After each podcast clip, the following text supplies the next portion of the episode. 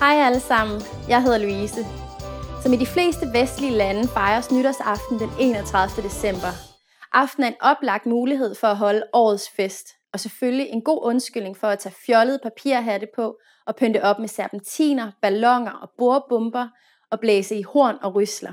I denne lektion kommer du til at lære, hvordan danskere fejrer nytårsaften. Ved du, hvad børn nogle gange drikker ved midnat nytårsaften i Danmark?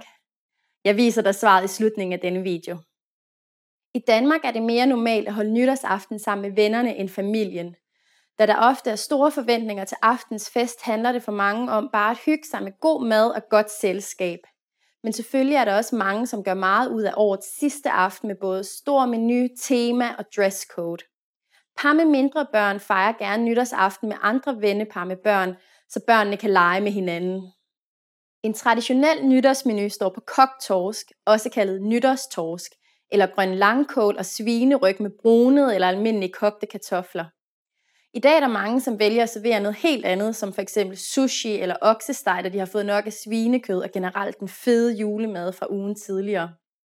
Champagne og museerne vin og kransekage er et must, når det nye år skal skåles ind kl. 12, men intet røres før midnat.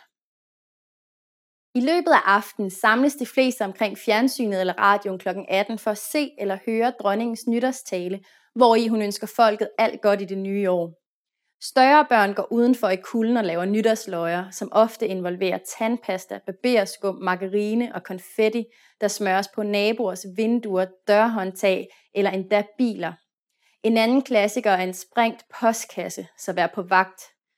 Omkring midnat sendes uret på Rådhuspladsen i København, og alle tæller ned.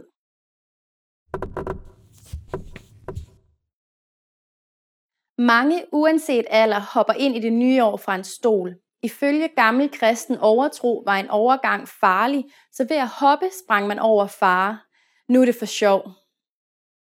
Og nu giver jeg dig svaret på den tidligere quiz. Ved du, hvad børn nogle gange drikker ved midnat nytårsaften i Danmark?